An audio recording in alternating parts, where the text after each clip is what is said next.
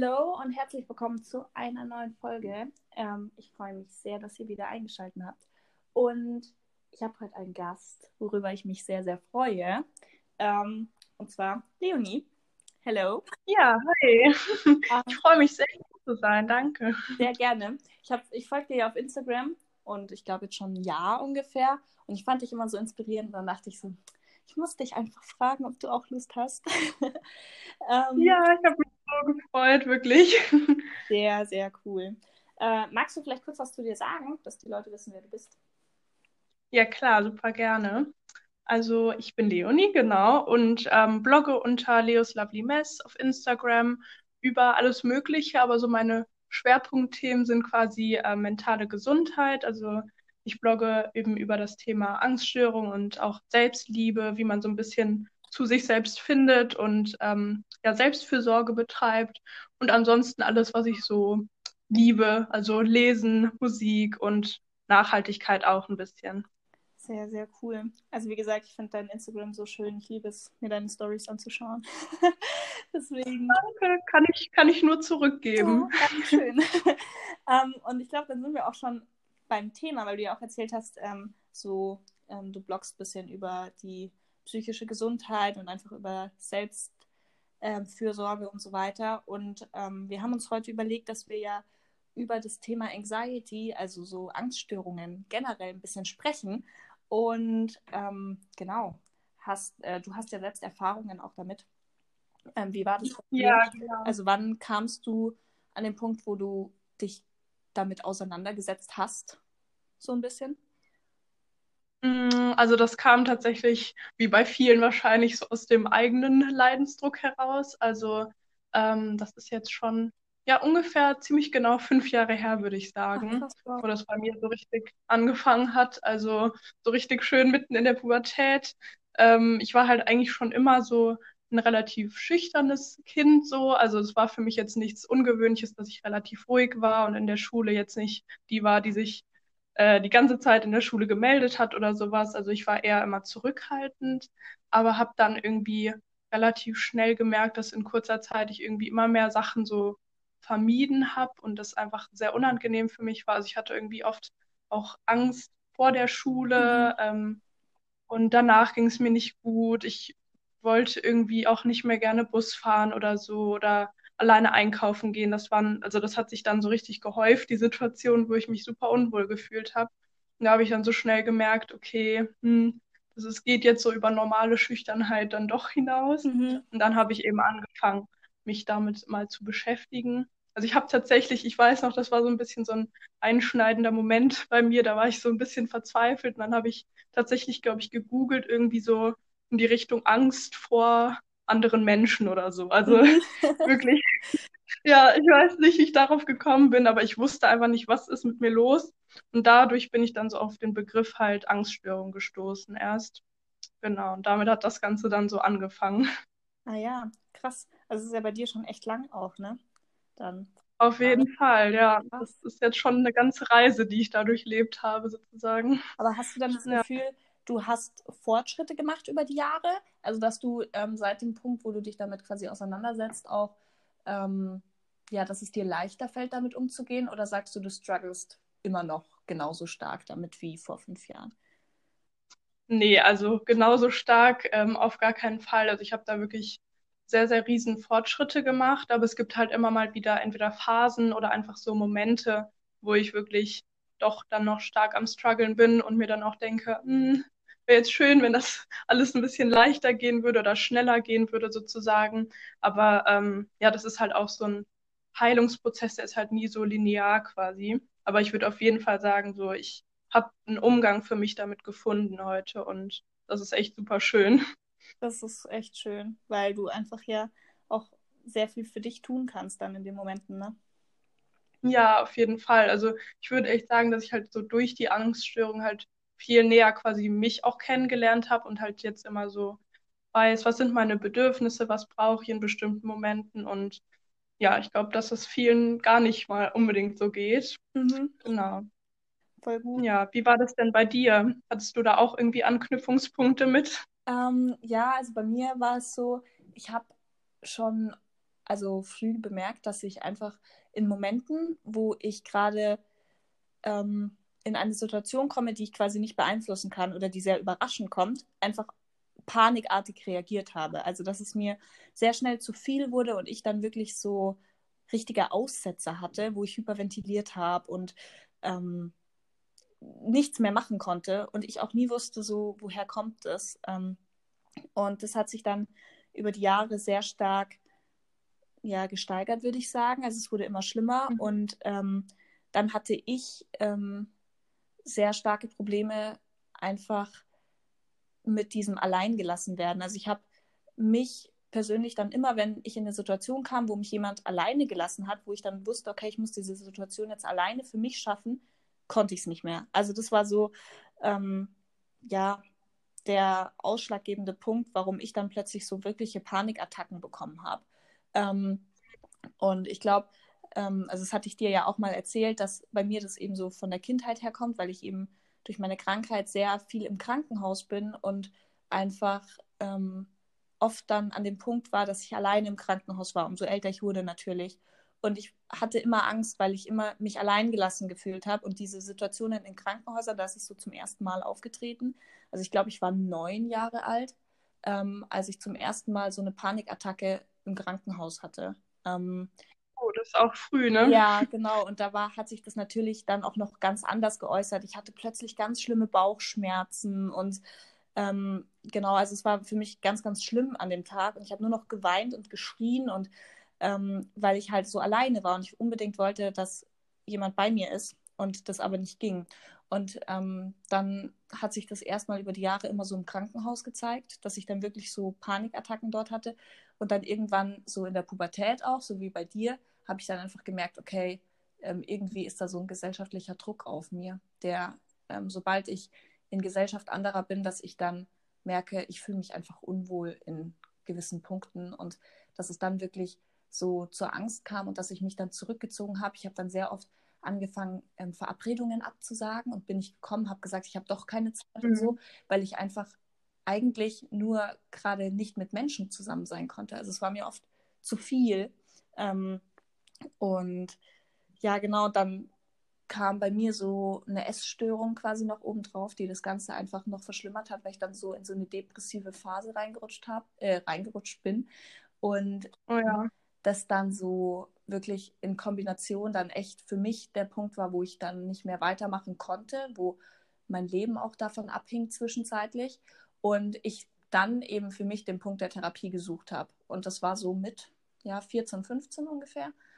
Und dann ging es so für mich stetig bergauf. Aber auch jetzt bin ich immer noch an dem Punkt, dass ich sage, okay, vor allem in meiner Beziehung oder in Partnerschaften, sobald ich mein Freund oder so mich alleine lässt, sozusagen, ähm, in einer Situation oder ähm, eine Streits- oder Stresssituation kommt, wo ich gerade damit nicht umgehen kann, bekomme ich so, ein, so eine Panikattacke. Also das ist so das, was geblieben ist, aber mittlerweile weiß ich einfach, glaube ich, besser damit umzugehen. Genau. Das ist so ein bisschen ja. meins. ja, auch schon eine lange äh, Reise bei dir auf jeden Fall. Ne? Also ich habe da auch echt grad so ein bisschen Gänsehaut bekommen, wo du das, diese Situation erzählt hast, als du dann neun Jahre alt warst, weil also man kann sich das, glaube ich, nicht so krass vorstellen, wenn man jetzt keine Angststörung hat, aber es ist halt wirklich so dieses Gefühl der Hilflosigkeit ja. auch, glaube ich, was so ganz, ganz schlimm ist dann in dem Moment. Genau. Und halt eben, dass man eben denkt, so, ah, man fühlt sich halt so ein bisschen wie so ein Alien, man fühlt sich so unverstanden, weil man in dem Moment dann denkt, es geht niemand anderem so, ja. wie es mir jetzt gerade geht. Und ich glaube, das ist somit das Schlimmste.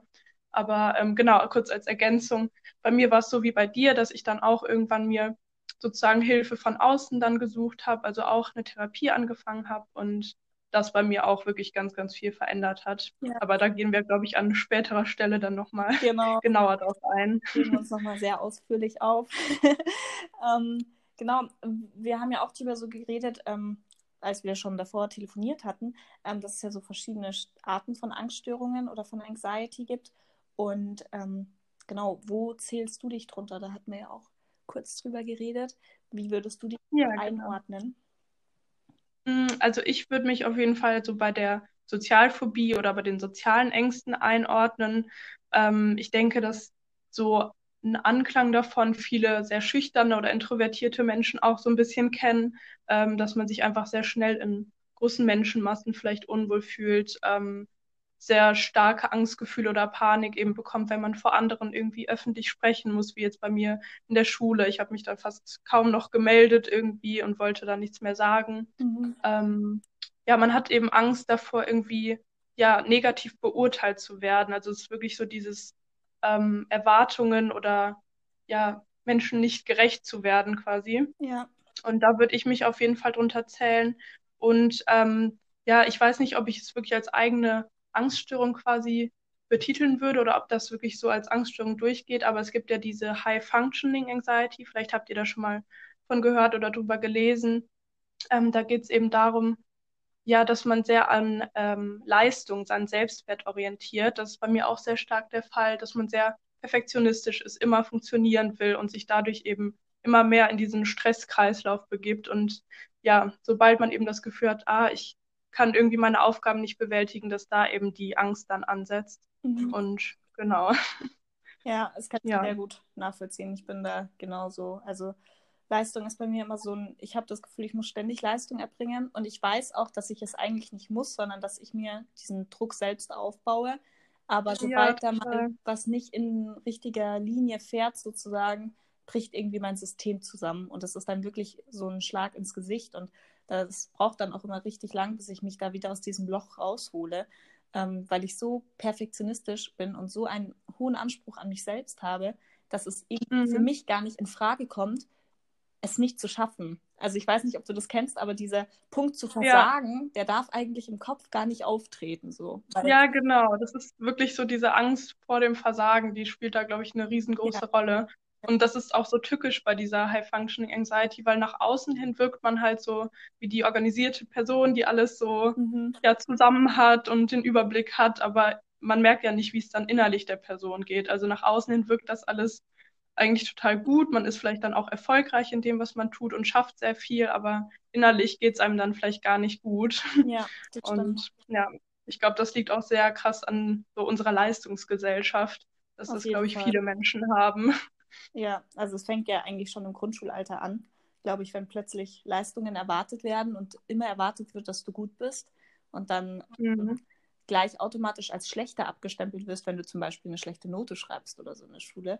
Ähm, ja, auf jeden Fall. Dann fängt es ja schon an und dann bis hin zu Uni-Bewerbungsprozessen. Also zum Beispiel ist es bei mir so, ich will ja Medizin studieren jetzt im nächsten Jahr. Und oh, ähm, dieser Bewerbungsdruck, der auf den Schultern liegt und ich muss mich auf den Medizinertest jetzt vorbereiten und ich muss das machen, ich muss das machen. Und dieser Druck, man weiß von Haus aus, okay, alle sind so gut und ich muss aber noch besser sein. Und das ist eigentlich so absurd, was die Gesellschaft mit einem in diesen Punkten eigentlich dann macht. Weil ähm, warum muss man den Menschen so sehr stressen und so sehr fertig Auf jeden Fall. Also es ist halt krass, ja. ne? Ja, uns wird halt so beigebracht, dass so der Selbstwert immer an irgendeine bestimmte Zahl und Leistung geknüpft wird. Ja. Und das ist halt so ein bisschen das Problem dann in dem Fall. Ja, das stimmt. Genau. Das stimmt. Mm, und sonst, ähm, wie gesagt, ich habe mich ja so ein bisschen damit beschäftigt, was es sonst noch für Angststörungen gibt, weil man beschäftigt sich ja, glaube ich, hauptsächlich doch eher mit seinem Bereich, wo man selbst damit zu kämpfen hat. Aber es gibt ja, ähm, das Thema Anxiety ist ja so breit gefächert. Also ähm, ich habe mit einer Ärztin in der Klinik in München telefoniert, die mir das ein bisschen erklärt hat und näher gebracht hat. Bin ich auch nochmal sehr dankbar. Ähm und ähm, da gibt es ja zum Beispiel auch noch ähm, den Punkt Trauma. Ähm, und ähm, ich glaube, das ist so das, worunter ich mich zählen würde, weil es bei mir einfach von der, in der Kindheit ausgelöst wurde. Und mhm. Ähm, das halt sich durch wiederkehrende Situationen, dann fühle ich mich persönlich dahin zurückversetzt. Und ähm, das ist so für mich der Punkt, glaube ich, wo ich mich einordnen würde. Und natürlich mhm. diesen perfektionistischen Punkt auch noch. Also, dass ich einfach ständig Leistung erbringen muss. Ich glaube, das ist so für mich der Punkt, wo ich mich einordnen würde. Aber es gibt ja auch noch so viele andere Sachen wie Hypochondrie zum Beispiel, was ich mir auch wahnsinnig schwer vorstelle. Ich weiß nicht, kennt Auf jeden Fall. der Hypochonder ist? Ähm, also ich glaube, eine Freundin von mir hat so ähm, eine leichte Form vielleicht davon. Also sie hatte mir schon mal erzählt, dass sie so Gedanken in die Richtung hat, also dass sie sich eben sehr, sehr stark immer um ihre Gesundheit eben sorgt mhm. und ja, das ja auch oft dann irrational ist. Also dass man wirklich denkt, ah, ich könnte jetzt eine schwere Krankheit bekommen, obwohl es gar keinen wirklichen Anhaltspunkt dafür gibt oder dass man irgendwie leichte Symptome von irgendwas dann sehr schnell mhm. ja für was Schlimmes hält. Und ich glaube, gerade jetzt im Moment in Corona-Zeiten ist das ja auch super schwer dann für diese Menschen, die davon betroffen sind, okay. weil man auch ständig durch die Medien davon irgendwie umgeben ist und auch vieles ja dann eingeredet bekommt schnell. Das stimmt. Deswegen, ja. ja. Das stimmt. Also vielleicht auch nochmal für die Leute, die jetzt gerade nicht wissen, was Hypochondrie ist. Das ist die Angst vor Krankheit. Also ähm, diese Menschen, die darunter leiden, haben ständig Angst, schwer krank zu sein, weil sie zum Beispiel das und das Symptom haben oder das und das vorgefallen ist. Und das Schlimme an dieser Angststörung ist, dass es den Menschen wirklich schlecht geht. Also die haben dann wirklich so schlimme Kopfschmerzen, dass sie denken, sie haben einen Tumor und ähm, sie haben wirklich so schlimme Bauchschmerzen, dass sie glauben, sie haben Magenkrebs. Also es ist halt wirklich nicht, ähm, man darf das nicht unterschätzen, weil der Kopf halt so ähm, einen großen Einfluss auf unseren Körper hat, dass diese Menschen wirklich diese Schmerzen oder diese Ängste verspüren. Also auch wenn sie die Krankheit vielleicht nicht wirklich haben, ihr Kopf sagt ihnen, dass sie es haben. Und das ist halt das, das Schlimme daran. Ne? Also es ist halt, ja, mir es wahnsinnig belastend vor. Ja, auf jeden Fall, weil gerade wenn du dann diese Symptome ja hast, dann ähm, ist das ja super schwer, mal zu unterscheiden, so was ist jetzt gerade nur mein Kopf ja. oder braucht mein Körper wirklich irgendwas, ist irgendwas falsch, so. Ähm, ich glaube, das ist generell sehr schnell auch, zum Beispiel, wenn man eben Panikattacken hat, wie jetzt du hattest, dann, ich glaube, viele ähm, haben ja auch dann so den Gedanken, so, boah, ich könnte jetzt einfach tot umfallen, so ungefähr, ja. wenn man dann auch kaum noch Luft bekommt oder so. Also, ja, ja sehr unangenehm. Ja, also ich habe auch eine Tante von mir, ähm, die ist Hypochonder. Und es war zum Beispiel jetzt auch dieses Weihnachten. Sie hat da vor dem Garten gearbeitet und sich ähm, mit einer Dorne einfach vom Rosenstrauch ganz bisschen nur am Finger gepiekst und hat sofort Angst gekriegt. Also hat es dann erstmal gelassen, Pflaster drauf und dann so im Laufe des Tages hat sie dann Angst gekriegt, dass sie ja jetzt Hepatitis haben könnte und das und das und das haben könnte. Und wie, weil ja vielleicht Dreck in den Blutkreislauf kommt und dann ist noch das und das und man kann sich ja so schlimm anstecken. Und hat dann tatsächlich die ganze Weihnachtsfeier abgesagt am Tag vor Weihnachten und hat oh, Weihnachten krass. alleine verbracht und ist ins Krankenhaus gefahren, weil sie sich komplett hat durchchecken lassen wegen einem kleinen Piekser im Finger. Also die, da ja, leidet dann wirklich ihr, ihr Familienleben auch sogar drunter, ne? Ja, das ist halt immer so das Tückische, weil sobald das dann anfängt, irgendwie ja den Alltag auch so einzuschränken oder dass man sich eben selbst so einschränkt und die Komfortzone halt immer kleiner wird, das ist halt, ja, da wird es auf jeden Fall schwierig, dann da alleine auch gegen anzugehen. Auf jeden Fall. Vor allem ist es, glaube ich, auch schwierig, wenn man es sich selbst noch nicht ganz eingestehen kann dass man unter einer Angst leidet, also wirklich unter einer Angststörung. Ne? Also oft ja, denken Menschen so, ja, das ist jetzt nur die Situation und ich bin ja, also mir geht's gut und ich muss mir keine Sorgen machen, ähm, weil Verdrängung ist ja auch eine meistverwendete Methode. Und Stimmt. Ähm, ja, das ist halt schwierig. Aber wo würdest du jetzt sagen, zum Beispiel unterscheidet sich eine normale Angst, also ein normales Angstverhältnis zur Angststörung? Also wann hast du für dich gemerkt, okay, also das hast du ja auch gesagt, so du hast gemerkt, es ist jetzt nicht nur Schüchternheit, sondern wirklich, da steckt mehr dahinter.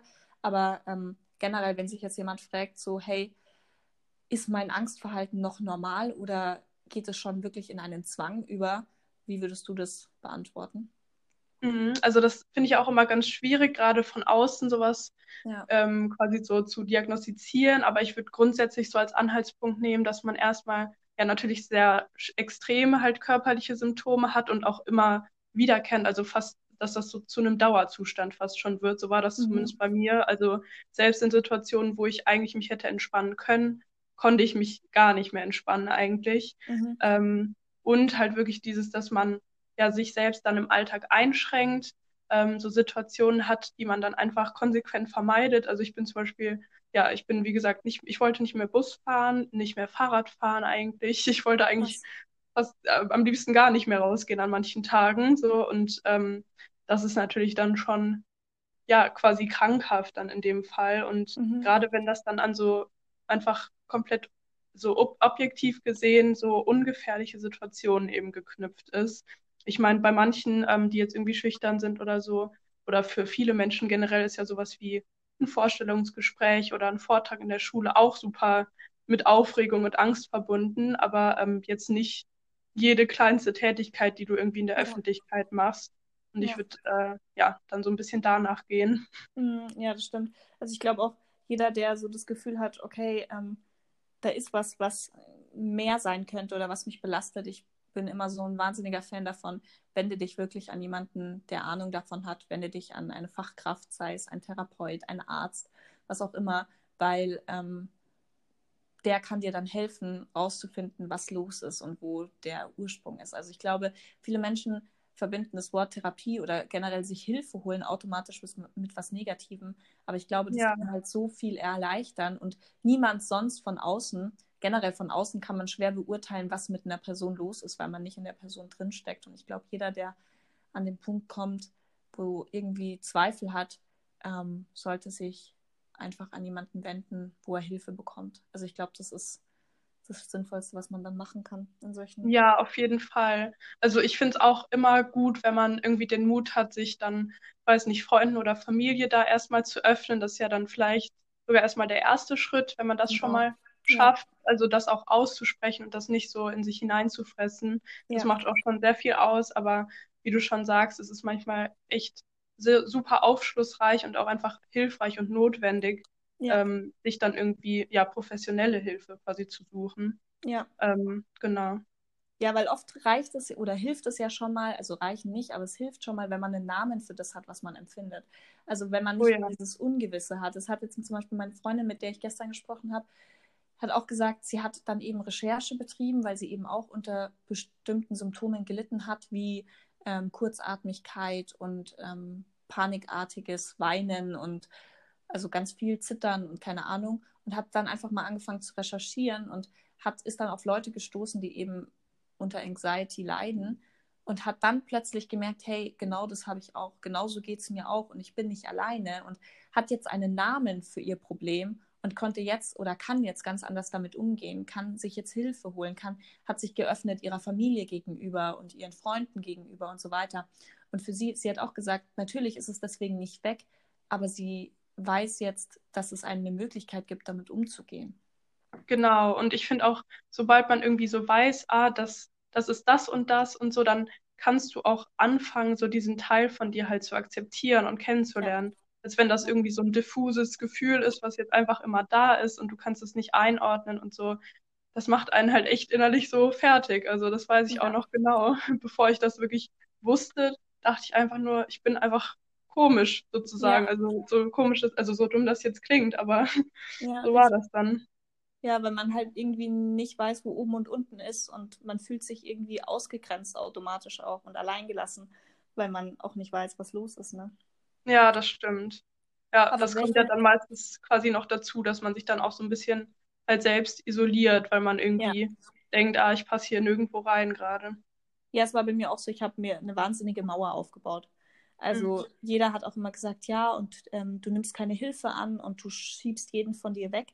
Aber es war einfach so, ich konnte nicht. Also ich, auch jetzt habe ich Momente, ich kann gerade keine Hilfe annehmen. Ich kann niemanden gerade an mich ranlassen. Ich muss dann alleine sein. Und die Leute mhm. sehen das dann als ein Vertrauensbruch so ein bisschen, weil sie wollen einem ja helfen, aber ich lasse es nicht zu.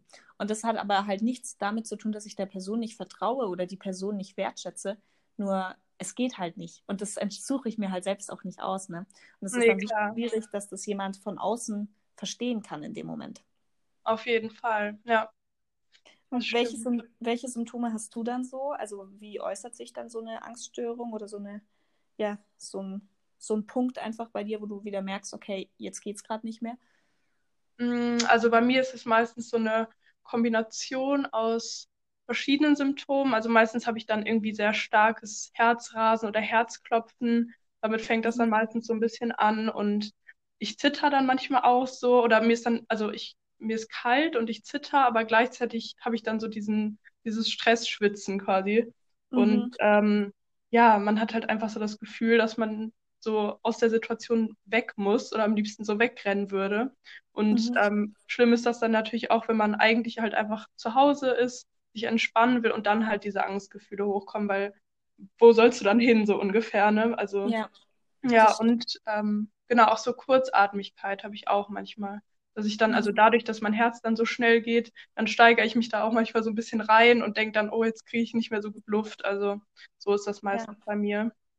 Ja, es ist ja auch dann, es wird halt dann auch noch zu was Körperlichem, ne? Es beginnt erstmal im Kopf oder ist eigentlich an sich erstmal eine Kopfsache, aber mhm. Körper ist ja, oder Körper und Geist sind halt so nah miteinander verknüpft, dass es halt dann zu auch einer körperlichen Beschwerde wird. Ähm, das darf ja, man auch nicht unterschätzen. Also es ist bei mir genauso. Ich kriege dann keine Luft, ich ähm, äh, fange an zu zittern, ich fange an zu weinen, äh, mein Herz rast. Und das ist halt so der Punkt, wo ich zum Beispiel dann noch Schwierigkeiten habe, weil ich eben diese, ich habe so eine nicht heilbare Organkrankheit, das ist ein Gendefekt, der von mhm. Geburt an, deswegen habe ich auch deswegen viele Operationen und so weiter. Und tatsächlich, meine Organe arbeiten einfach von Haus aus nicht richtig. Und wenn ich dann eine Panikattacke habe, wird es dadurch schlimmer, weil ich, wenn ich erst, ich kriege dann Herzrasen durch die Angst und kriege dann Herzaussetzer, weil mein Herz nicht richtig arbeitet zum Beispiel. Und dann wird es halt gefährlich. Und dadurch, dass ich dann Angst habe, ähm, nicht nur wegen der eigentlichen Situation, wo ich Angst habe, sondern auch noch, okay, was ist, wenn ich jetzt halt zusammenbreche wegen meinem Körper, weil er das nicht packt gerade, wird die Angst noch schlimmer und ich komme wirklich in so einen Kreislauf, bis ich dann am Ende wirklich in Ohnmacht falle oder zusammenbreche und dann nur noch der Notarzt mir mit Sauerstoffinfusionen oder so helfen kann. Also das ist tatsächlich so ein Kreislauf, ähm, der so, also Körper und Geist sind einfach so nah miteinander verknüpft, dass es echt schwierig ist, da manchmal, also für mich zumindest, alleine wieder rauszukommen. Ja, total verständlich. Hattest du das denn echt äh, schon öfter, diese Extremsituationen, dass dann wirklich bei dir der Notarzt kommen müsste oder so? Also ja, ständig. Also tatsächlich ist das, das ist bei mir sehr oft, weil sobald ich mich aufrege, ähm, kriege ich halt so Herzaussetzer und meine Lunge arbeitet auch nicht richtig. Also ich habe auch von Haus aus so ein Atemgerät zu Hause und Medikamente und so weiter. Ähm, und ich weiß schon, wenn, wenn ich merke, es bahnt sich an, dann bereite ich immer schon alles vor, damit ich dann auch ähm, diese Inhalation machen kann, sozusagen, dass ich ruhiger atmen kann auch. Aber ähm, an sich hatte ich das schon sehr oft und manchmal kommt es auch eben überraschend. Zum Beispiel vor einem Jahr, ähm, ich habe mich so aufgeregt wegen einem Streit mhm. mit meinem Freund damals. Und ich stand auf der Treppe oben und ich wollte eigentlich nur runter an die frische Luft, weil mir frische Luft halt dann oft hilft. Einfach, bei mir ist so spazieren gehen oder sowas einfach ein, ähm, so, ein, ja, so eine Möglichkeit runterzukommen. Und ich wollte die Treppe runter und ich bin auf der Treppe zusammengebrochen, die ganze Treppe runtergefallen. Und lag dann im Krankenhaus auf der Intensivstation, weil ich wegen diesem Treppensturz. Oh, wow, okay. Also tatsächlich halt, genau, es ist tatsächlich sehr oft, dass ich diese Extremsituationen habe. Und deswegen sagt auch mein Arzt immer, ja, ich muss versuchen, ruhig zu sein, ich darf mich nicht aufregen, weil mein Körper das halt einfach nicht packt. Also es ist halt, ich bin halt körperlich einfach von Haus aus sehr schwach. Und ich glaube, wenn man das halt hat, dann ähm, macht es das nicht leichter, wenn der Kopf auch noch sein Ja, klar, macht. auf jeden weißt, Fall. Ja, sonst, ähm, wie ist es bei dir? Weil ich habe jetzt zum Beispiel gesagt, bei mir hilft Spazieren gehen, frische Luft. Musik hilft bei mir auch immer gut. Was ist so für dich der Punkt, wo du sagst, okay, das hilft mir gerade in dem Moment? Mm, also meistens ist es so, dass ich dann erstmal versuche, das ist auch was, was ich so in der Therapie gelernt habe, mich wirklich mit der Angst so zu verbinden, also quasi mit der Angst zu kommunizieren, weil es ja quasi ein Teil von mir ist. Und das ist auch was, was ich im Moment sehr, sehr stark mhm. übe. Also was, glaube ich, auch nicht jedem so leicht fällt, weil man ja eigentlich in dem Moment so einen Widerstand spürt, so, hm, ich will die Angst jetzt eigentlich nicht haben, ich will die von mir weghaben. Und deswegen ist im Moment mhm. eigentlich das Erste, dass ich erstmal in mich so ein bisschen hineinhöre, kurz innehalte und mir denke, okay, warum ist sie jetzt gerade da? Wovor will die mich schützen? Weil eigentlich ist ja Angst vor allem ein Schutzmechanismus und ich versuche das dann auch als solchen zu sehen und anzunehmen. Ja. Ähm, was natürlich nicht äh, immer leicht mhm. fällt, das natürlich dazu gesagt. Ähm, ja, aber wenn ich dann ja. versucht habe, mich so ein bisschen zu beruhigen, ähm, dann schaue ich eben, ob ich quasi meinen ganz normalen Tagesablauf irgendwie so weitermachen kann, weil meistens habe ich ja dann keine richtige Panikattacke, sondern das ist halt einfach so ein ja unterschwelliges Gefühl. Ähm, ja. Aber ich will es dann auch nicht verdrängen. Also oft hilft mir dann auch, dass ich zum Beispiel Sport mache oder so. Einfach mal so ein, also wirklich Bewegung, auch frische Luft und spazieren gehen hilft mir auch total. Ähm, oder einfach mal durchs Zimmer tanzen und so ein bisschen so diese Anspannung loswerden. Also Bewegung hilft, glaube ich, sehr vielen Leuten. Genau. Ja, einfach, einfach auch was anderes sehen. Ne? Also meine Freundin zum Beispiel, die ja das auch hat, die sagt, sie muss manchmal einfach wirklich komplett aus dieser Situation ja. raus. Sie muss dann was anderes sehen. Sie muss diese, diesen Druck abladen können, der ähm, sich in ihr dann so aufgestaut hat. Ja, ist bei mir auch so. Also spazieren gehen hilft bei mir auch immer. Und mich auch in dem Moment damit auseinandersetzen. Also bei mir war es auch ganz lang so, dass ich halt wirklich ähm, jeden von mir weggestoßen habe auch. Und ich aber mittlerweile gelernt habe, dass es für also mir persönlich hilft, mit meinem Freund zum Beispiel oder so zu sprechen. Ähm, und einfach jetzt gerade zu sagen, ja. was geht in meinem Kopf vor. Warum macht es mir so Angst? Also das konnte ich ganz lang gar nicht. Ich konnte ganz lang mhm. gar keine Hilfe zulassen. Ähm, mittlerweile habe ich gelernt, durch dieses Vertrauen, das jetzt in meiner Beziehung dann einfach entstanden ist, ähm, über die Jahre, ähm, das zulassen zu können. Aber es war ja, auch, ich, kann ich total verstehen. Ist bei mir auch so, also genau bei meinem Freund oder wirklich so bei meinen engsten Freundinnen, die das auch schon lange irgendwie wissen und ich habe auch ein, zwei Freundinnen, die selber mit einer Angststörung zu kämpfen haben. Da, das sind dann so die Anlaufstellen sozusagen, wo ich dann auch mich dran wende, aber ich finde das auch immer noch tatsächlich manchmal sehr schwierig, dann genau in diesem Moment dann irgendjemanden zu kontaktieren oder halt nicht mit irgendwem Außenstehenden ja. dazu sprechen. Aber genau das ist halt manchmal einfach so der wichtigste oder ein guter Schritt, weil man dann auch so aus dem Kopf halt rausgeht und das dann halt einfach mal ausgesprochen hat. Und dadurch nimmt man dem Ganzen auch oft die Macht, weil man ja. dann nicht mehr so da drin gefangen ist. Ja. Das stimmt, das stimmt weil es nicht mehr so bedrohlich wirkt. Also ich habe manchmal das Gefühl, in diesen Momenten wirkt die Situation so schlimm, dass es, es fühlt sich an, als würde es jetzt kein Ende mehr geben, ja. als würde es keinen Ausweg geben. Und dann, wenn es vorbei ist, fühlt es sich rückblickend dann eigentlich gar nicht mehr so bedrohlich an, tatsächlich, wenn man diese Bedrohung ja, rausnehmen konnte Fall. dann, indem man sich damit auseinandersetzt, sei es alleine oder mit jemand anderem. Genau. Ja, und aber ich glaube, das Schwierigste ist einfach, dass, also das merke ich immer so, dieses Vorurteil, das die Leute haben. Also jetzt klar, ähm, den, den Partner oder so oder den Freunden, mit denen kann man darüber sprechen, weil die einen kennen, aber das so öffentlich einfach zu sagen, okay, ich habe die und die Angststörung und ähm, ich komme in den und den Situationen an den Punkt, dass ich nicht mehr kann, das hat immer so einen bitteren Beigeschmack, finde ich, weil die Leute dich automatisch irgendwie Ja, auf jeden Fall. Weißt, ja, diese Angst ist dann irgendwie auch immer da. Ich meine, ich ähm, rede ja auch ähm, sehr offen ja. so auf meinem Instagram-Account darüber. Mittlerweile, das war auch eine große Überwindung mhm. für mich am Anfang. Äh, mittlerweile hilft mir das aber auch gerade dann diesen ja. Austausch zu haben. Aber trotzdem ist das immer noch so eine kleine Hemmschwelle, wo ich mir dann denke, hm, okay, wer sieht das jetzt alles? Was denken sich die Leute darüber? Und man teilt natürlich so eine Art auch Schwäche von einem selber. Also ich versuche das selber gar nicht so zu definieren, aber in unserer Gesellschaft wird es halt einfach noch oft so gesehen. Deswegen. Ja, das stimmt. Ja, weil ich glaube, da ist halt so ähm, der Punkt, dass mhm. die Aufklärung fehlt. Also, dass die Menschen zu wenig Ahnung davon haben und ähm, einfach psychische Schwierigkeiten, psychische Probleme oder sonst was, die ja eigentlich jeder hat. Also kannst du mir nicht erzählen, dass irgendjemand gar keine geistigen nee, Schwierigkeiten hat. kann ich mir hat. auch nicht ich vorstellen. irgendwas gibt es immer, was jemand... Ja, genau, es gibt immer irgendwas, was jemanden belastet.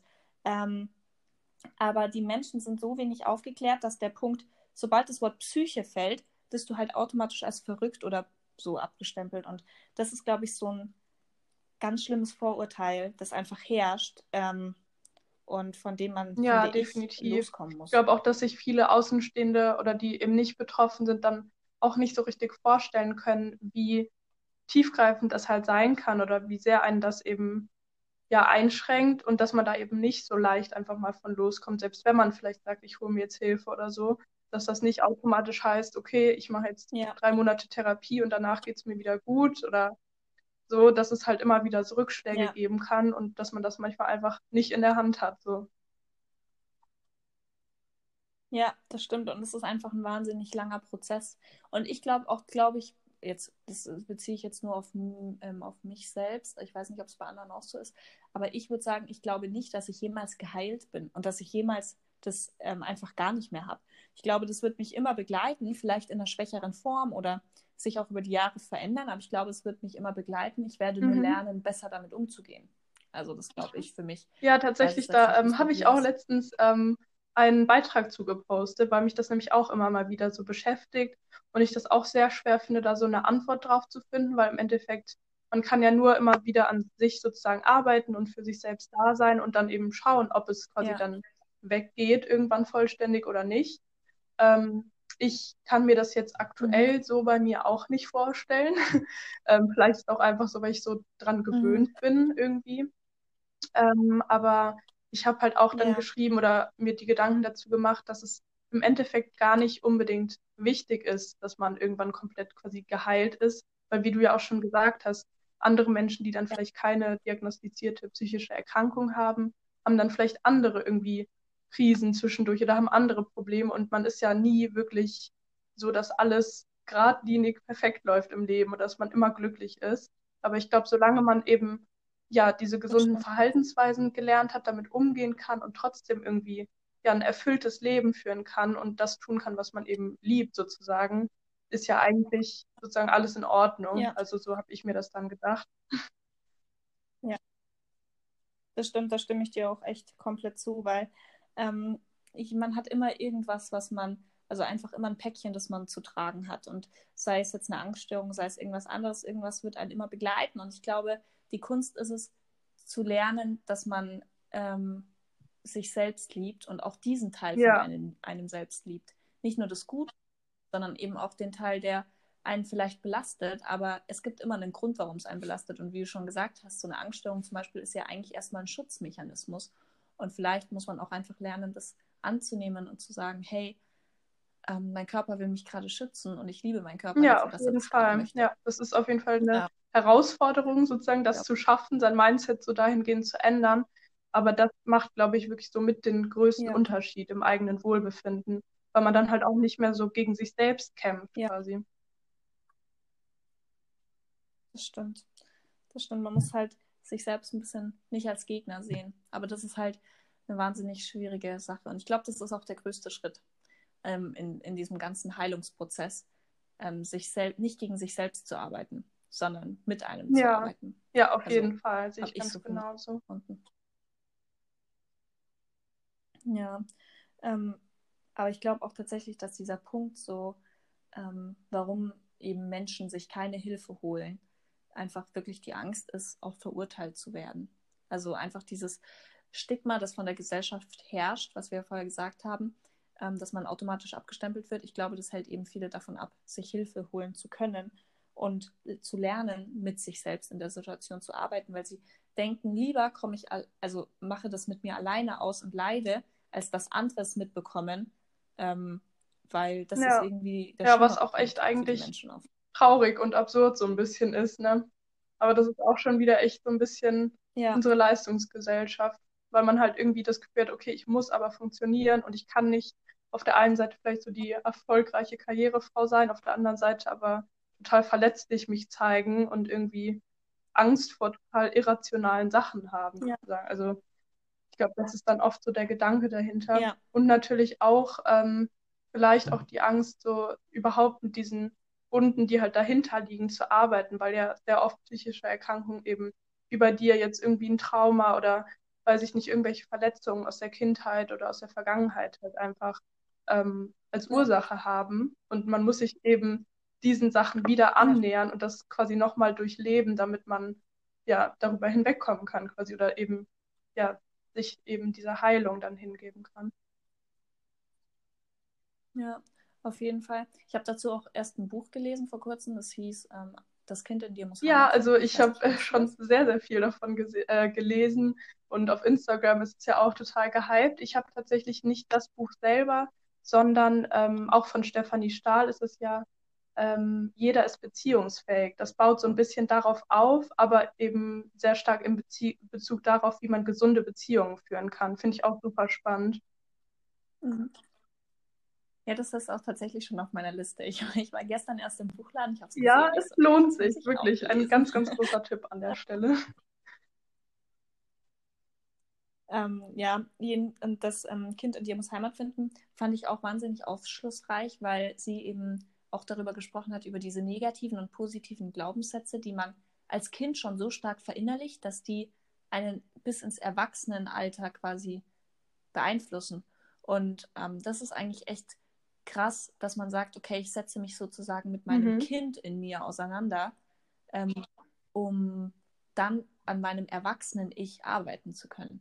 Und das ist wahnsinnig interessant gewesen. Also kann ich auch jedem empfehlen, ähm, der sagt, okay, ich möchte da ein bisschen mehr Informationen haben, wie ist eigentlich meine Erinnerung an meine Kindheit mit meiner erwachsenen Psyche sozusagen verknüpft. Also ich habe da wahnsinnig viel gelernt. Ähm, aber gleichzeitig sollte man das Buch, also ich glaube, das machen viele, viele versuchen sich dann selbst ein bisschen damit zu therapieren. Ja. Das würde ich jetzt nicht empfehlen, weil es doch eben ein sehr komplexes Thema ist.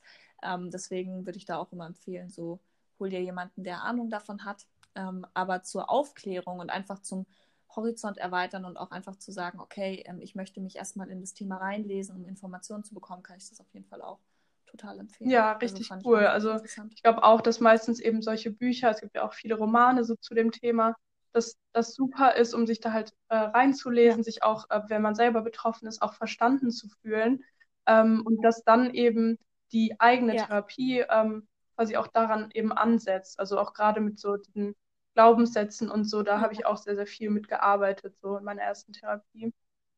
Genau. Ja, das ist, ist halt, also ich glaube, wenn man halt sich davor schon ein bisschen damit beschäftigt hat, das müssen jetzt nicht zwingend Bücher sein, es kann auch ähm, andere Dinge sein, wie zum Beispiel jetzt, wenn man dir auf Instagram folgt, als jemand, der vielleicht selbst damit struggelt, dann ähm, beschäftigt er sich ja auch in gewisser Weise damit. Ähm, und ich glaube, alles, was man macht, ähm, lässt ein bisschen offener werden im Hinblick auf diese Gesamtsituation, was dann eine Therapie zum ja, Beispiel erleichtern kann. Also es glaube ich ein Fall, wenn man einfach offener wird. Genau. Aber was ähm, glaubst du jetzt zum Beispiel, weil du machst ja jetzt wirklich so Aufklärungsarbeit ein bisschen über Social Media, also du berichtest natürlich auch über dich selbst und nimmst die Leute mit in deinem Leben, aber gleichzeitig klärst du ja doch auch ein bisschen auf und versuchst ja dieses Stigma, das so ein bisschen herrscht, auch zu nehmen. Ähm, hast du das Gefühl, es bringt was? Also hast du das Gefühl, du erreichst die Leute wirklich oder ähm, bist du noch, also fühlst du dich manchmal ein bisschen ähm, Sowohl als auch, würde ich sagen. Also ich muss sagen, ich schätze so diese ja, Mental Health Community auf Instagram sehr. Das hat mir auch schon, bevor ich selbst angefangen habe zu bloggen, extrem geholfen, ähm, damit irgendwie klarzukommen und da so einen Weg auch zu Selbstliebe und so zu finden. Ähm, und ich glaube auch, also mhm. ich äh, kriege ja auch öfter Nachrichten von Leuten, ähm, von Abonnenten und so oder Freunden auch, die sagen, ich finde das super, was du machst und das hilft mir auch selbst, irgendwie gewisse Sachen bei mir zu akzeptieren. Also das freut mich natürlich immer total. Ähm, und trotzdem habe ich manchmal das Gefühl, ja. dass gerade so diese Mental Health und Selbstliebe-Community, man ist ja immer so in seiner Bubble so ein bisschen drin. Und ich glaube, das ist so ein Problem ja. manchmal, mhm. weil wir haben dann vielleicht so das Gefühl, ah, das kommt schon total an oder viele Leute beschäftigen sich damit und das ist auch, glaube ich, zu großen Teilen so. Aber ähm, ja, trotzdem ja, ist es eben eine Bubble und da ist eben nicht jeder drin. Das heißt, Leute, die sich damit jetzt gar nicht auseinandersetzen, die wird das dann vielleicht auch nicht wirklich erreichen. Ähm, das wird ja dann auch nicht jedem angezeigt oder so. Aber ich ja, glaube schon, dass das an sich sehr viel verändert. Also, ja. Ja. Ja, ich glaube halt ähm, tatsächlich, es ist, wie du schon sagst, man ist so in so einer Bubble und ähm, die Leute, die ganz weit von dieser Bubble entfernt sind, die wird man wahrscheinlich auch nicht direkt erreichen. Aber ich glaube, es ist halt, da viele jetzt mit der Zeit, habe ich mhm. zumindest das Gefühl, ein bisschen offener werden im Hinblick auf die psychische Gesundheit. Auch ein bisschen durch Corona, weil ähm, es jetzt offener kommuniziert wird, dass die Leute psychischer, ähm, also psychisch ja. mehr leiden in dieser Zeit und einfach ähm, das wird ja jetzt auch durch die Medien schon offener kommuniziert, habe ich das Gefühl. Also ich habe das Gefühl, dass psychische Gesundheit mhm. aktuell ein großes Thema generell ist, auch in der Politik. Ähm, und dass, ähm, dass die Leute dadurch ein bisschen offener werden. Und ich glaube, gerade Menschen wie du, die jetzt wirklich sehr offen über ihr Problem reden, ähm, erreichen dann Leute, ähm, die sich vielleicht selbst damit noch nicht ganz beschäftigt haben und die das dann wiederum weitertragen können. Ähm, und damit werden, glaube ich, auf jeden Fall mehr Leute erreicht, als wenn man es nicht machen würde. Also ich glaube, man kann nie alle erreichen und es wird auch immer Leute geben, die sagen, hey, äh, das ist doch kompletter Schwachsinn. Aber ähm, ich glaube, man erreicht. Ja, das stimme ich dir auf jeden Fall Menschen zu. Ich glaube auch dadurch, dass vielleicht auch viele irgendwie Angehörige von Betroffenen oder einfach Bekannte von einem selber, die jetzt gar nicht unbedingt dann wegen des Contents einem folgen, sondern eher, weil man sich halt kennt von weiß, äh, weiß nicht wo, aber dass solche Leute dann eben auch in Kontakt damit kommen und dadurch trägt sich das dann immer so ein bisschen weiter.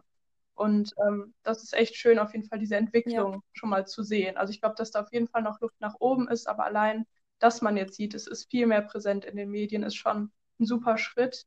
Und ich glaube trotzdem, dass gerade, also dass man vielleicht auch so ein bisschen früher schon ansetzen muss, dass man auch vielleicht in der Schule schon mehr so Aufklärungsarbeit oder so macht. Das wäre natürlich ideal, weil dadurch schon vielleicht bevor jemand sowas entwickelt, ja. man dann darüber aufgeklärt ist und weiß, so hey, das ist an sich nichts Schlimmes und ich kann das und das tun, ich kann da hingehen und mir da Hilfe suchen. Ähm, das wäre, finde ich, dann so der nächste Schritt. Ja. Auf jeden Fall, weil dann kann auch dieses Vorurteil ja, gar nicht entstehen. Also wenn Kinder von Anfang an ähm, das Thema psychische Gesundheit auf dem Schirm haben, wieso sollten sie dann ein Vorurteil dagegen entwickeln? Weil man entwickelt ja auch kein Vorurteil gegen einen Mensch, sage ich mal, der Krebs hat oder der ähm, Diabetes hat oder so. Ähm, weil darüber wissen die Menschen mehr Bescheid als, glaube ich, jetzt zum Beispiel Depressionen oder so. Und ich glaube, wenn man da wirklich früh ansetzt, kann man da ganz viel. Ja, ähm, das denke ich auch. Ich denke, dass man sich dann auch viel mehr irgendwie auch ernst genommen fühlen würde, wenn das so offen mal kommuniziert werden würde. So, ja. ähm, nein, körperliche Erkrankungen sind nicht zwangsläufig viel schlimmer als psychische Erkrankungen. So. Ich glaube, das würde sehr viel ausmachen. Ja, auf jeden Fall. Aber fühlst du dich ernst genommen? Also bist du an dem Punkt, wo du sagst, du fühlst dich ernst genommen mit deiner Erkrankung, jetzt sei es Social Media oder auch im Bereich? Boah, schwierig zu sagen. Ähm, ich glaube, ich kann das gar nicht so pauschal sagen. Ich glaube, so ähm, ja innerhalb meines Bekanntenkreises und auf Social Media auf jeden Fall. Ähm, ich wüsste jetzt aber nicht, ähm, wie ich da zum Beispiel dann irgendwie im späteren Job oder so mit umgehen würde da bin ich auch schon öfter so an den Punkt gekommen, so, hm, kommuniziere mhm. ich das jetzt zum Beispiel in einem Praktikum oder bei irgendwas, wo man ja dann auch in eine Situation kam, die einem Angst macht, da finde ich das dann immer schwierig zu sagen. Und man kann ja auch schwer einschätzen, wie dann Menschen darauf reagieren. Ähm, aber größtenteils habe ich bisher schon das ja. Gefühl, da ernst genommen zu werden. Und wie ist das? Das ist ja auf jeden Fall schon mal ein großes, also ein großes Ding, ne? wenn du jetzt sagst, okay, du kannst auf jeden Fall du selbst sein aktuell ähm, in den meisten Situationen. Das ist ja, glaube ich, ja, auf jeden Fall. Aber ich glaube, ich will da auch gerne noch an mir arbeiten, dass ich das, also dass ich mich auch öfter traue, das offener zu kommunizieren, eben auch bei Leuten, die ich dann nicht so gut kenne. Genau. Ja. Ja, klar. Aber ich glaube, das ist einfach, das sind so Schritte, die brauchen Zeit. Also ähm, man muss ja wirklich ähm, an sich selbst arbeiten und ich glaube, ganz viele kleine Schritte werden halt irgendwann zu einem großen Schritt und ähm, man muss sich Zeit geben einfach. Das, das ja stimmt, auf jeden Ding, Fall. Ist das denn bei dir so, dass du dich ernst genommen fühlst oder hast du da manchmal das Gefühl so, hm, nee, ich fühle mich da immer noch irgendwie unverstanden oder Leute verstehen das so gar nicht? Mm, also tatsächlich mhm. unterschiedlich. Ähm, mhm. Also zum Beispiel innerhalb der Familie würde ich jetzt eher sagen, ist es nicht so das Verständnis da, weil meine Familie auch sehr leistungsorientiert ist selbst. Also ähm, von mir wurde jetzt zum Beispiel von klein auf sehr viel Leistung erwartet.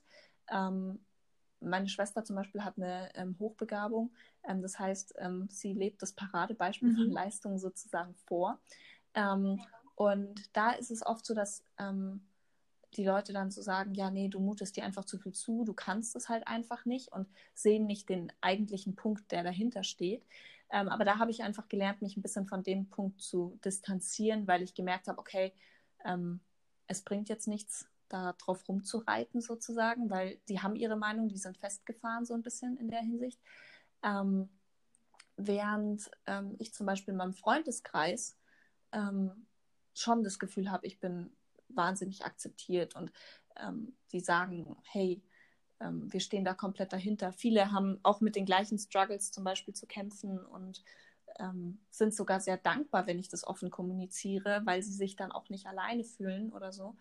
Ähm, und auch in der Arbeit fühle ich mich, glaube ich, schon angenommen. Also klar, es gibt Punkte, da sagt meine Chefin dann zum Beispiel, ja, du musst schon öfters da sein, weil ich halt öfters mal fehle oder so, ähm, weil es halt mhm. an manchen Tagen einfach nicht geht. Ja. Ähm, gesundheitlich einfach.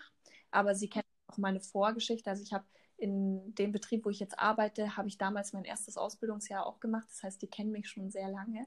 Ähm, und ähm, die haben auch meine Krebsgeschichte und alles mitgekriegt. Und haben, sind da trotzdem sehr offen und wissen, hey, okay, wir unterstützen dich, nimm dir die Zeit, versuch natürlich trotzdem auch in der Arbeit ähm, alles zu geben. Also das mache ich auch, wenn ich da bin, gebe ich halt dann alles. Also ich versuche diese Krankheit quasi nicht mein Leben bestimmen zu lassen, sondern ich versuche, ähm, wenn ich da bin, alles zu geben. Aber wenn ich merke, heute geht es nicht, dann bleibe ich auch zu Hause. Also so, das ist so mein Mittelweg. Und über Social Media habe ich das Gefühl, ähm, erreiche ich sogar mehr Menschen als privat. Also da habe ich tatsächlich das Gefühl, ist das Verständnis ja. am größten. Ich weiß jetzt nicht, ob es dir so geht, aber die Leute sind so, dadurch, dass sie dich nicht kennen, ähm, sie lernen ja nur einen kleinen Bruchteil von einem kennen und sehen dann die Beiträge oder irgendwas. Und ich kriege so oft Nachrichten, wo sie mir dann schreiben, hey, ich finde es so toll, dass du das ansprichst. Das hat mich gerade richtig glücklich gemacht. Und ähm, das ist so das, was mich dann irgendwie. Ja, kann ich voll verstehen. Tages, äh, geht mir auch oft genauso, muss ich sagen. Und ich finde das auch gut, dass du da so einen Mittelweg für dich gefunden hast, wie du dann damit umgehst. Und gerade dieses Thema Grenzen setzen ist halt super wichtig. Und das schaffst du ja dann anscheinend schon richtig gut. Also, dass man dann auch sagt, in den Momenten, wo ich merke, ah, es geht nicht mehr oder ich stoße da nicht so auf das Verständnis, dass man dann ja sich auch so ein bisschen schützt, ohne dass man jetzt irgendwie die andere Person zurückweist oder da einen Konflikt irgendwie auslösen muss. Genau. Ja, man muss einfach immer den Mittelweg für einen selbst finden. Ich glaube, das ist ganz wichtig. Ähm, und das ist, ich glaube, das lernt man auch einfach über die Jahre, wenn man offen und ehrlich zu sich selbst ist. Also ich glaube, das ist so der größte Schritt, den man machen kann, sich einfach auch selbst einzugestehen, es geht gerade nicht. Ähm, und ja, dann die, die Grenze Fall. zu ziehen. Ich glaube, das ist wichtig. Aber hast du ähm, so abgesehen von der Therapie Dinge, die dir helfen sozusagen? Also irgendwelche Bücher, wo du sagst, da hast du dich reingelesen oder ähm, hörst Podcasts, die dir helfen oder so, ähm, dich mehr mit dieser Thematik mm, auseinanderzusetzen? Also ja, was mir halt am meisten hilft, ist halt wirklich so diese Achtsamkeit und Selbstfürsorge quasi. Ähm, und wo wir auch jetzt viel drüber gesprochen haben, eben dieser mhm. Austausch. Also, dass man wirklich sagt, okay, ich gehe damit jetzt ins Außen und dadurch mache ich das nicht mehr mit mir alleine aus, aber ich habe auf jeden Fall auch viele Bücher dazu gelesen. Mhm. Ähm, ein großer Liebling von mir ist äh, Angstphase von Antonia Wille. Ich weiß nicht, ob du das kennst. Das ist ein ähm, nee, autobiografisches Sachbuch, sie, wo sie auch eben viel schreibt äh, darüber, welche Angststörungen gibt es, wie entstehen sie und so, aber eben so eingebettet in ihre eigene Geschichte, wie sie eben auch gelernt hat, damit umzugehen. Und das hat mir wirklich nochmal unglaublich auch die Augen geöffnet, dass ich die Angst sozusagen annehmen möchte und muss cool. quasi auch. Ähm, genau. Mhm. Und es gibt auch einige gute Romane, mhm. ähm, wo das Thema irgendwie mit drin vorkommt. Also zum Beispiel Alles, Nichts und ganz viel dazwischen von Ava Reed. Ähm, Finde ich richtig gut. Ja, das, das liebe ich auch. Äh, ja. Das. das ist so toll. Ja. Ja, es ist wirklich es ist super toll mir. geschrieben. Es ist natürlich auch ein wenig dramatisch, aber ähm, ja, also da habe ich mich auch in, an vielen Punkten irgendwie wiedergefunden, muss ich sagen. Genau. Ja. Ja, ich glaube auch, ähm, es gibt mittlerweile so viel Literatur, also falls sich jemand damit beschäftigen will, es gibt ganz, ganz, ganz, ganz viel, ähm, was man lesen kann. Ich zum Beispiel finde als Einstieg auch ähm, das Buch Gefühle sind keine Krankheit ähm, von Peter Christian Dox heißt der. Sehr, sehr gut. Er ist auch Psychiater und ähm, schreibt nicht nur generell über Angststörungen, sondern auch generell über psychische Erkrankungen. Und da ist so ein bisschen abgeteilt. Er erklärt halt erstmal auch diesen chemischen Prozess, der eigentlich im Körper mhm. hervorgeht. Also es ist ja, es sind ja reine chemische Prozesse, die da ähm, vor sich gehen und erklärt dann, wie sich das äußert und ähm, bringt Beispiele von Patienten und ähm, wie man für sich selbst auf sich selbst achten kann. Er erzählt auch viel aus seiner Kindheit und ähm, ich glaube, wenn jemand so einen Einstieg in diese ganze Psychosomatik sucht, ähm, was jetzt nicht so komplett heavy ist, dann ist das auch super empfehlenswert, finde ich. Ansonsten auch ähm, das Café der kleinen Wunder liebe ich persönlich auch, ähm, wenn man so, so ein bisschen über den Sinn des Lebens nachdenkt und ein bisschen anfängt in diese, ja, einfach in diese Selbstfürsorge reinzugehen, kann ich das auch immer empfehlen. Ähm, also gibt es ganz, ganz, ganz viel. Ähm, und natürlich oh ja, auch super stimmt. viele Podcasts. ähm, oder Instagram-Profile, die auch sehr offen über psychische Erkrankungen oder ähm, Depressionen oder Angststörungen sprechen. Ähm, da gibt es auch ganz, ganz viele. Hast du dann Favorite, den du da folgst? Oder folgst du Menschen, die ja, zum Beispiel ich darüber auch sprechen? einigen. Boah, das ist jetzt schwierig, da so einen irgendwie hervorzuheben. ähm, wem ich folge, so aus dem englischsprachigen Raum, ist uh, Not So Secret Diary of Anxiety.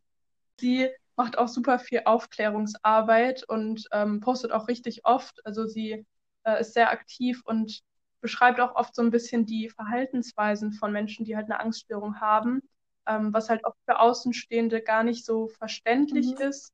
Sowas wie, dass man irgendwie in der Öffentlichkeit viel am Handy ist, um sich irgendwie sozusagen abzulenken. Das wirkt ja dann auf Außenstehende oft irgendwie abweisend oder ja. desinteressiert oder arrogant sogar. Und da versucht sie, glaube ich, so ein bisschen Verständnis dann mhm. auch ähm, ja. ja. hervorzubringen. Und ich finde ihr Profil auch super schön gestaltet. Also ich speichere mir gefühlt jeden ihrer Posts ab. genau. Ja, ich glaube, ich packe einfach äh, für euch da draußen die ganzen Profile und Bücher als Empfehlungen einfach in die Infobox. Das heißt, wenn euch irgendwas interessiert, dann ähm, könnt ihr da einfach nachschauen. Dann tue ich da die Sachen von Leonie und auch von mir so nochmal geordnet rein, dann findet ihr das. Ja, sehr gute ähm, Idee.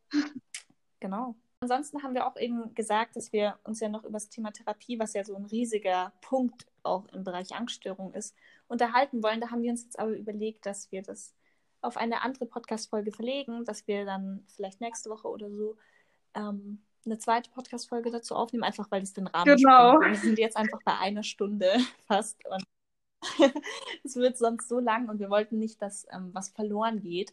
Ähm, deswegen, falls euch das interessiert, könnt ihr da natürlich das nächste Mal ja, sehr gerne auch, einschalten. Würde mich freuen. Und sonst hast du noch irgendwas zu sagen? Ich glaube, ich bin tatsächlich erstmal so weit zu dem Blog alles losgeworden. Aber ich glaube wirklich so dieser wichtigste Punkt, den wir auch schon angesprochen hatten, ist so dieses, dass man einfach versucht, sich halt anzunehmen mit allem, was so dazugehört. Ich glaube, das ist wirklich so einer der ja. größten Punkte, die ich in den letzten fünf Jahren so gelernt habe. Das macht einfach am meisten aus, dass man nicht gegen sich kämpft, sondern mit sich und dass man da viel weiterkommt. Ja, dass man sich auch einfach wirklich sagt, so, hey, ich bin genug, ich bin gut so, wie ich bin ähm, und ich nehme alle Seiten an mir an. Das ist, glaube ich, ähm, ganz, ganz, ganz wichtig und der größte Schritt erstmal in die Richtung der Heilung oder des damit Klarkommens. Ich, wie gesagt, ich bin genau, mir nicht sicher, ob es eine Heilung wirklich gibt. Aber auch nochmal ein eigenes Thema. Gut, dann freut mich auf jeden Fall, dass ja, du dabei ich auch. warst. Hat sehr, sehr viel Spaß sehr gemacht. Dankeschön, dass ich Gast sein durfte. Sehr gerne, jederzeit wieder. ähm, und ja, ähm, wie gesagt, ich freue mich auf die nächste Folge und ich wünsche dir noch einen schönen Tag und euch da draußen natürlich auch oder einen schönen Abend oder was auch immer ihr gerade macht. Ich weiß ja nicht, zu welcher Tageszeit ihr das anhört. Ja, wünsche ich dir ähm, auch. Ja, eine schöne Woche.